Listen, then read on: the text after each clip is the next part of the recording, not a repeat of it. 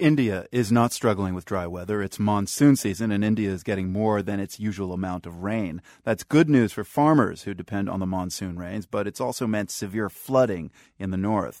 Reporter Deepak Singh lives in Virginia, but every year he goes back to India for a family visit. He has this personal reflection on this year's rains.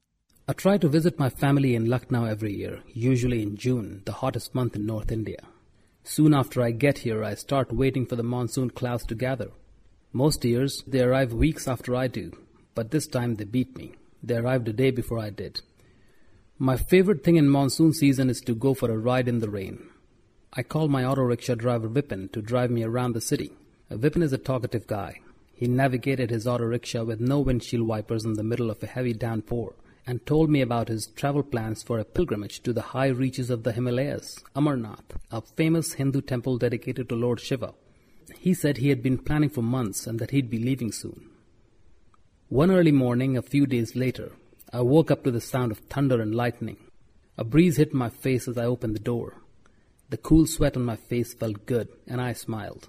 I saw the Times of India getting splattered by heavy rain in my veranda, so I picked it up and unrolled it. The main headline in bold letters read, Thousands of pilgrims stranded due to heavy rains. Then I remembered Vipin and his determination to reach Amarnath. The smile on my face disappeared. That was Deepak Singh, and this is PRI.